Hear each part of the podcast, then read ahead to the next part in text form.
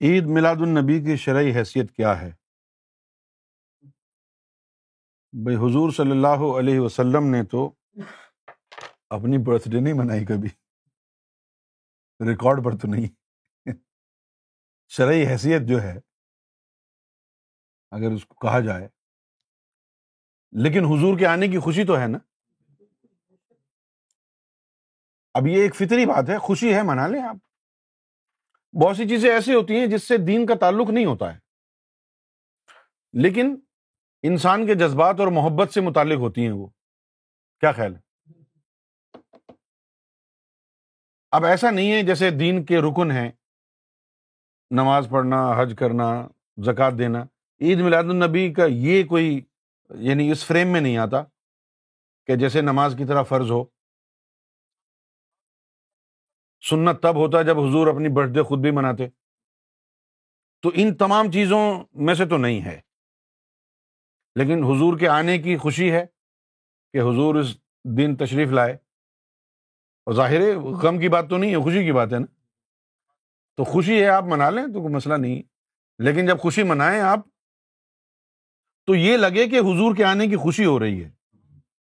یہ نہ لگے کہ پارٹی کا ایک اور بہانہ ہے۔ نہیں؟ غیر غیر اسلامی حرکتیں شروع کر دیں تو اس وجہ سے ہر چیز حرام ہو جائے گی۔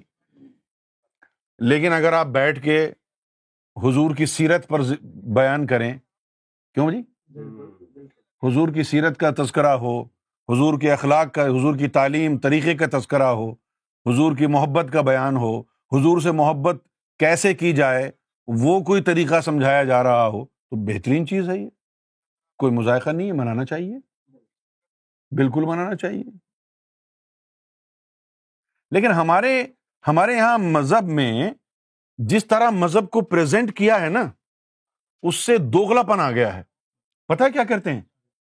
مفسرین اور علماء کرام بیان کرتے ہیں کہ فلاں ایک آدمی پانچ سو سال پہلے تھا اور جو ہے، اس کو پتا چلا کہ حضور کا جو ہے وہ برتھ ڈے آنے والا ہے۔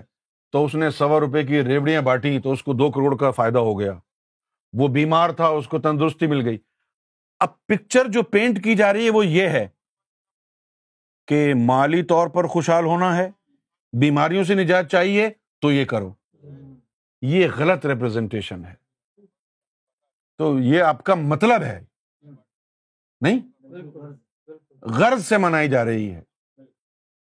آپ بس حضور کے آنے کی خوشی میں، آپ کو حضور سے محبت ہے آنے کی خوشی میں، آپ بیٹھ کے حضور کا جو ہے وہ نعت پڑھ لیں، نشید پڑھ لیں، سیرت بیان کریں، حضور سے محبت کے طریقوں پر غور کریں، بہترین چیز ہے لیکن اگر کوئی غرض ہے تو بیکار ہے غرض رکھنا تو بیکار بات ہے۔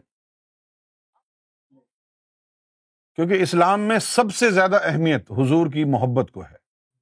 اگر حضور کی محبت نہیں ہے، تو پھر آپ کا دین جو ہے، مشکوک ہے۔ لا یؤمن احدکم حتی اکون احب الیہ۔ من والدہ و ولدہ والناس اجمعین۔ کہ حضور سے سب سے زیادہ محبت حاصل نہیں ہوگی تو پھر آپ مومن ہی نہیں بن سکتے۔ اور حضور کی اتباع سے ہی اللہ کی محبت ملے گی۔ کل ان کن تم تو اللہ فتح یحببکم اللہ۔ کہ یا رسول اللہ صلی اللہ علیہ وسلم، ان کو کہہ دو کہ اگر یہ اللہ سے محبت کرنا چاہتے ہیں تو آپ کی اتباع میں آ جائیں۔ آپ کے رنگ میں رنگ جائیں تو اللہ خود ان سے محبت کرنے لگے گا۔